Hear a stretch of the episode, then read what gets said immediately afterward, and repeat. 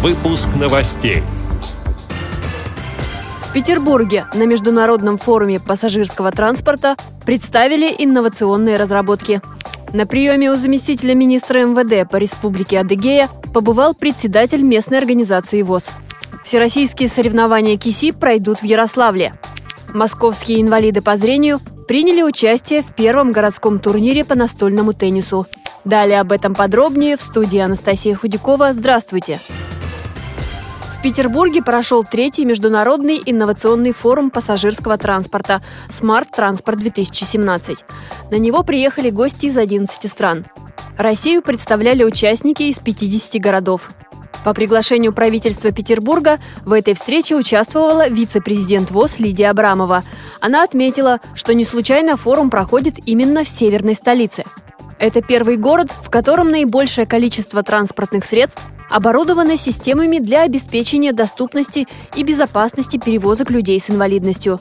На выставочных площадках форума были представлены самые современные разработки. Это новейшие подвижные составы, интеллектуальные технологии систем оплаты проезда и информирования пассажиров – экологичный транспорт с использованием альтернативных источников энергии и многое другое. Электротранспорт, трамваи и троллейбусы производители уже оснащают системой «Говорящий город». Но один из представленных на выставке автобусов вызвал много вопросов у экспертов Всероссийского общества слепых. Однако, как было отмечено по итогам форума, внимание производителей к доступности пассажирского транспорта для инвалидов постепенно повышается. При этом учитываются и рекомендации Комиссии по делам инвалидов при президенте России и экспертов Всероссийского общества слепых, сообщает пресс-служба ВОЗ. На приеме у заместителя министра МВД по Республике Адыгея Александра Медведева побывал председатель Майкопской местной организации ВОЗ Алексей Хлопов. Он рассказал о наиболее острых социальных проблемах, связанных с созданием доступной среды и безопасных условий для жизни и передвижения по городу. В частности, необходимо наладить парковку машин в месте компактного проживания более 100 инвалидов по зрению и там же на перекрестке установить систему видеоконтроля. Замминистра МВД сделал соответствующие поручения и пообещал, что в ближайшее время необходимая система видеоконтроля будет установлена, а пока там усилит режим дежурства сотрудников ДПС. В Ярославль 18 ноября съедутся интеллектуалы со всех регионов нашей страны. Всероссийский кубок ВОЗ команд интеллектуального современного искусства КИСИ соберет знатоков и умниц.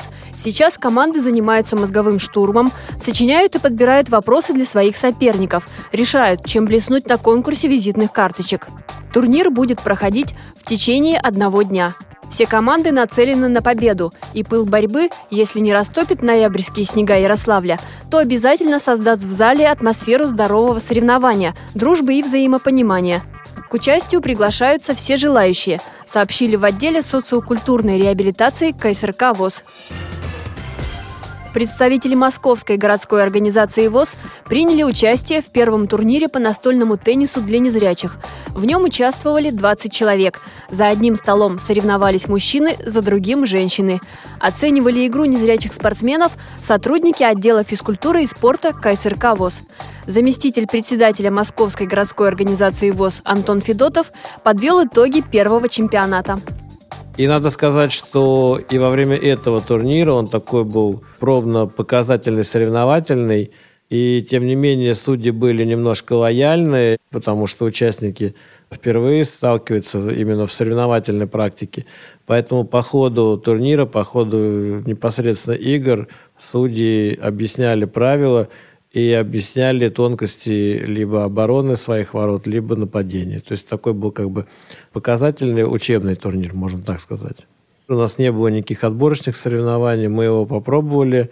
И сейчас надеемся, что это будет определенным таким стартом и импульсом для того, чтобы теннис развивался в Москве, развивался в местных организациях. И второй момент, мы преследуем цель, рассматриваем этот вид спорта как спорт высших достижений, потому что по нему проводится и чемпионат России, и чемпионаты мира и Европы. И я надеюсь, что в следующем году Москва примет участие в чемпионате России. Эти и другие новости вы можете найти на сайте Радио ВОЗ. Пишите нам по адресу новости собака ру. Всего доброго и до встречи!